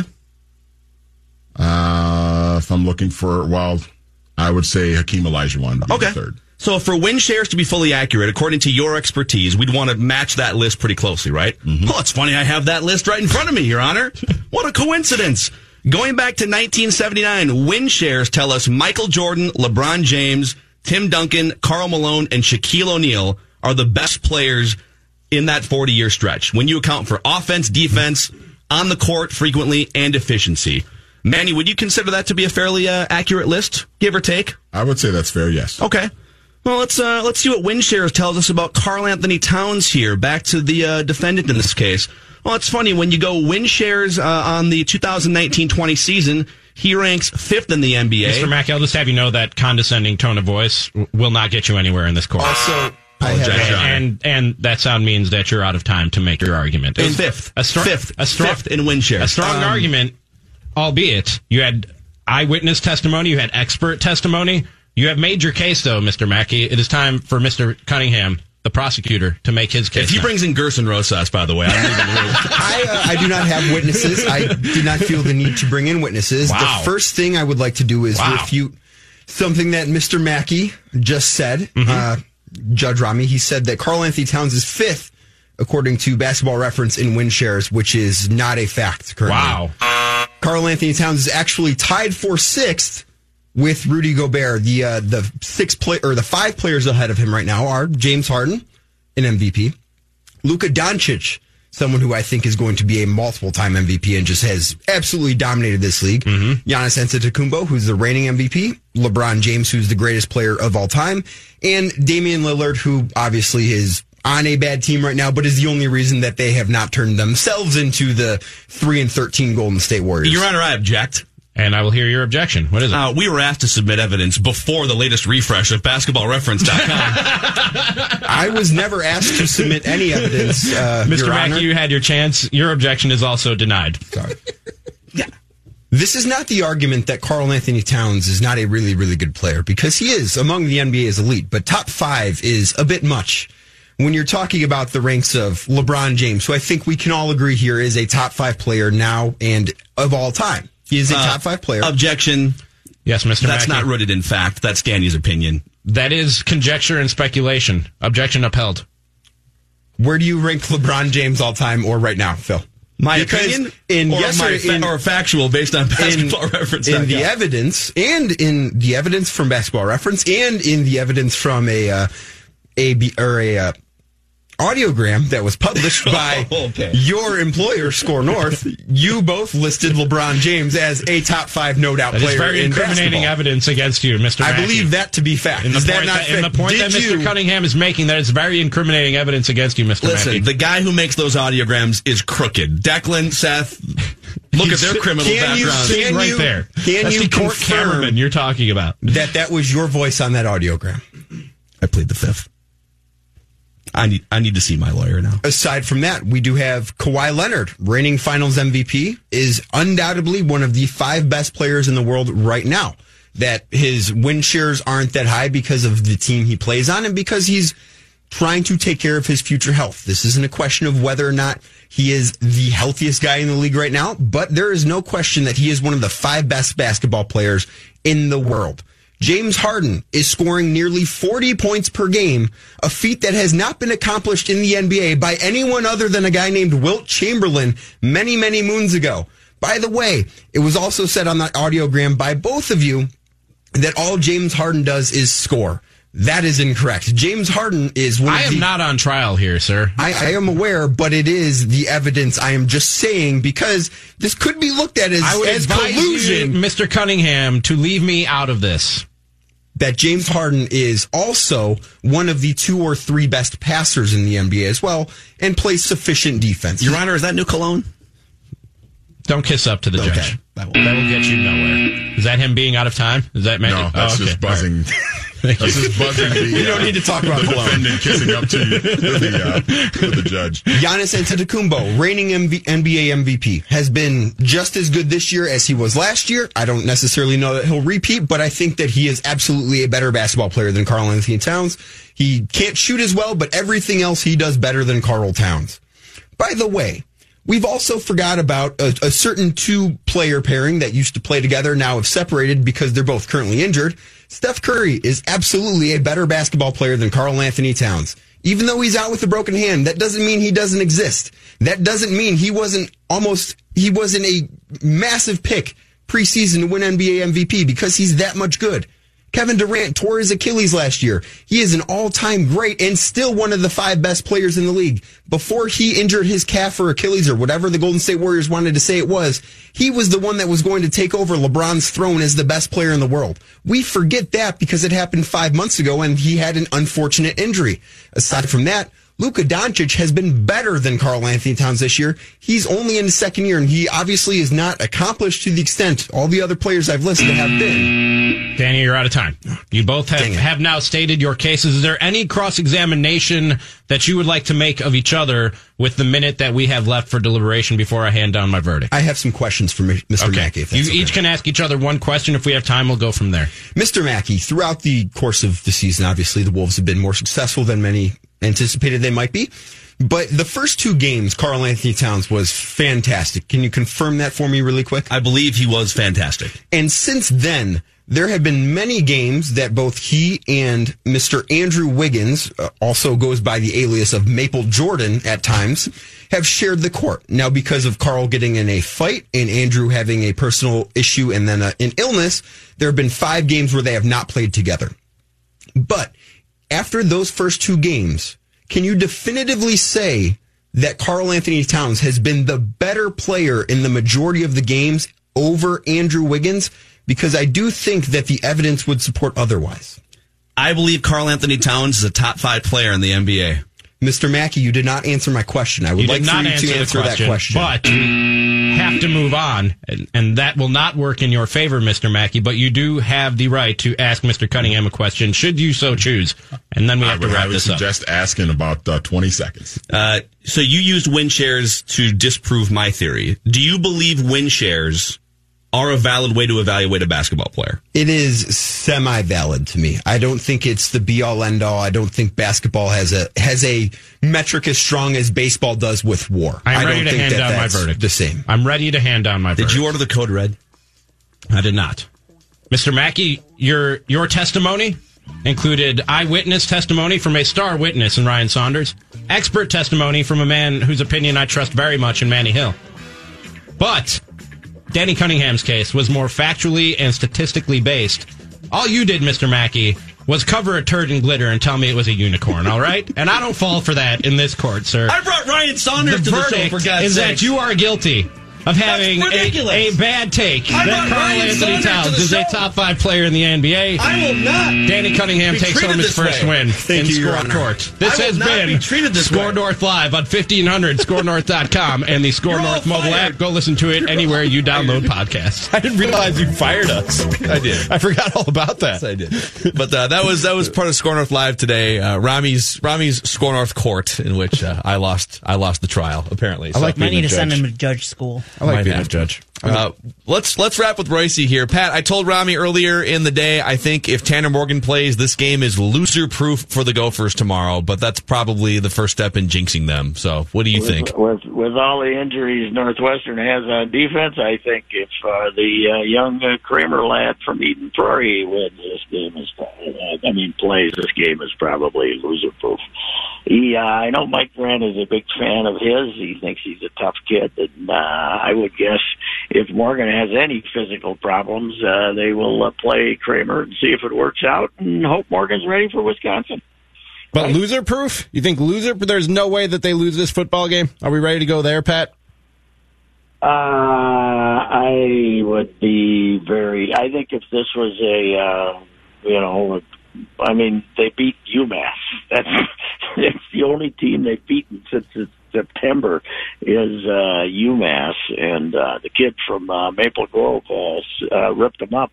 But if they play him tomorrow, that Evan Hull, if they play him uh, tomorrow, they will blow his red shirt. And when they're uh, one and nine, they probably don't want to do that. So. uh I would guess it's it's dang near loser proof. What's the number? I haven't even looked. Ten or so. Uh, it's like we said, what fourteen, something like that. Fourteen and points. it really 14. went up as the week. It really went up as the week progressed. Right? It was it was it was lower than that when it started. So, yeah, I'd say they they don't have many problems. They'll they'll play well, and uh, it, you know with Kramer, I think, can throw the ball a little bit, and uh, those receivers, I don't know how Northwestern are covering.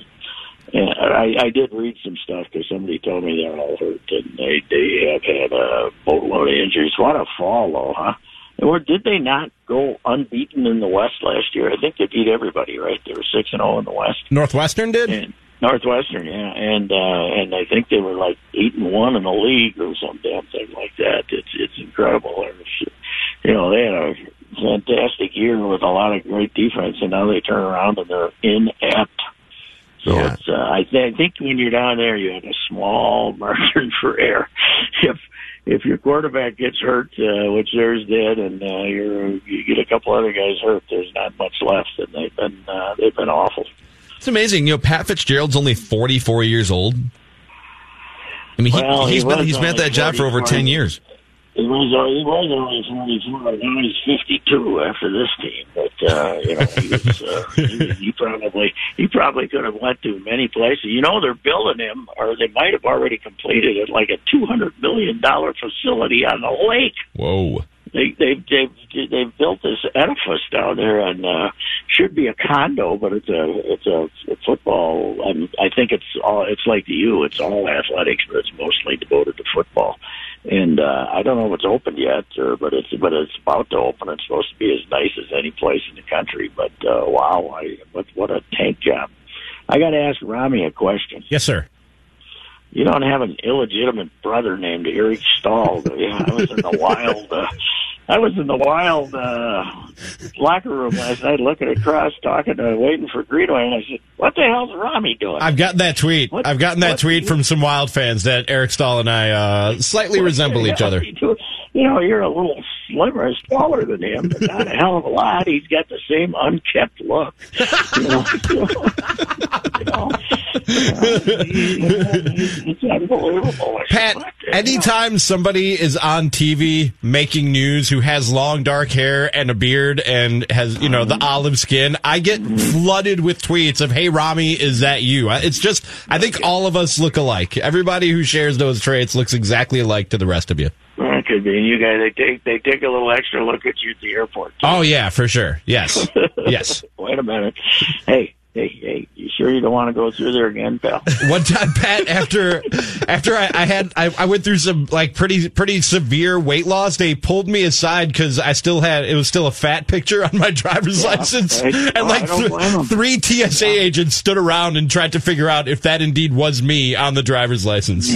Finally, they let I me got, through. I got great driver's license, man. If I, I wish I kept like all five of them because there's no way it's the same person on any of them. You know, so it's uh, it's uh, it's uh, pretty unbelievable. So, hey, the Wild looked good last night. They uh, won the game three to two. They aren't. as- You know what? I you know what they uh, they're, I got, I came up with a campaign slogan for them. Yeah, we what is that? Are, we aren't as rotten as you think. but we're still pretty bad. no, just kind of leave it at there. Uh, so the Twins were supposed to name their new hitting coach today, apparently, and then uh, pulled back on that because uh, Rick Shelton is still in the. I mean, Derek Shelton is still in the hunt for the uh, Pittsburgh job. I guess it's uh, what was it supposed to be Kotze or somebody or Loretta or somebody, and then. Uh, and but it's now still up in the air, and it might be Shelton, I guess. So Okay. Uh, I see uh, over in Detroit, our, our guy Joe Vavra is a hitting coach once once again for Ron Gardenhire. Did you see that Oh, a couple weeks ago? Joe's now the hitting coach. Okay, was it a good? okay, poor Joe. Yeah, you're set with that lineup. You are set up to fail. yeah, go see Daz Cameron, who uh, was supposed to be the future, and they kept uh, and Matt Gavage kept telling him, "Send this kid to Erie. He can't hit triple A pitching. He Oh. stinks." And he doesn't have anything to what he's doing, but they didn't want to send him to another level down because he's supposed to be part of this big rebuild that they have coming. Poor Gardy, man. I I was hoping they fired him. Yeah, I think he probably was too. Did you feel like like three weeks before the end of the season says, you know, I'd like to be back, but if I got fired, I'd understand. yeah, yeah, that was him saying, "Fire me, He's please, like, he's and like, give me the rest of that I, contract." I ain't giving up the three million, but if they want to pay me, Yeah, well, they were probably hoping that he quit, so they didn't have to pay him. You think it's just a standoff at this point? They're like, no, you quit. He's like, no, you fire me. No, hey, they'll probably give him. He'll probably have to put up with it for two, three months. So Joe's the hitting coach. I know Steve Liddle went home, right? He said, "I'm not Did he? not going to go through it anymore. He's going to go back home fishing." So I, I don't know. Andy's still there though. They they've been through this before, although not this bad. At their worst, the Twins were never this bad. Detroit's one of the worst teams in God, but you know, years. Of course, they had that other team that if the Twins. What year did the Twins lose two out of three there to prevent them from losing 120? Remember that? Uh, the Twins. Remember that they they were going to 03? 120. Detroit. Jonathan Yeah. says 03. Yeah. Yeah, That, were- that, that was the year that the, that they sat Mike Maroth and Jeremy Bonderman to avoid 20 losses, right? Or one of the two. Yes, yeah, they were, uh, and they were. They had a chance to beat the Mets 120 losses, and uh, they they didn't. And the Twins lost the last two to them. and I think they ended up at 119. So, but this club, this club had 119 potential, and they don't look like they're going to be any better next year. No. Yeah, Miguel Cabrera. Mighty Whiteys, look out for the Mighty Whiteys. Absolutely. Yeah. For people, by the way, because I, I sent out a tweet yesterday that after they got Grandal in free agency, this is now a three team race. And I think, people are wondering what, because they added one player. No, I mean, they're going to add a couple of young pitchers and all their young players are going to get better. And So- I actually saw Steve Stone tweet out just, just a short while ago that that was that Grandal is is just the beginning of their offseason acquisitions. That there's a right fielder on the way and more pitching help on the way for the White Sox. And they got a Brave back when when nobody was sure about that. So, yeah, I think they they got sick of uh you know, they had a little they were drawing people there for about what they had a little run of about in June and early July where they were playing pretty good. Yeah, they were hanging right around 500 for a minute there, and people were starting to buy in. Coming to the ballpark and then they you know, then they went absolutely in the tank. But uh yeah, they they you know, they could have pretty good the trouble is those Tommy John guys that come back and they'll only pitch eighty or hundred innings. So, you know, Kopech and Rod Rodon, you know, you can't get on there. That's like Twins fans saying Graterol should be a starter. Okay, well, it gets what, fifty eight innings this year. So what can you get out of him next year? Ninety? Hundred max? So you know, you gotta you gotta have a little foundation in modern baseball for the starter. Yes. Uh, all right, Pat. Enjoy your Vikings bye weekend and your Gophers bye weekend, which should be a bye weekend, and we'll uh, we'll plan for college game day on Monday. Goose, uh, Goose kick off early, right? Eleven. They do eleven o'clock tomorrow. All right, all right. Go Tyler Johnson. I'm a big Tyler Johnson fan. He's good at football. Yep. All right. See you, Pat. Yep. That's uh, wrapping with Royce every single day at five forty-five here on Mackey and Joe with Rami. I'm all, All right. scared when Pat says I have a, qu- I have to ask Rami a question. That's all. That's never, all. it's never good for you. when No, that never good. No. Never good. You can find our podcast, Mackey and Joe with Rami, on the SKOR North app, Apple, or Spotify. See you Monday.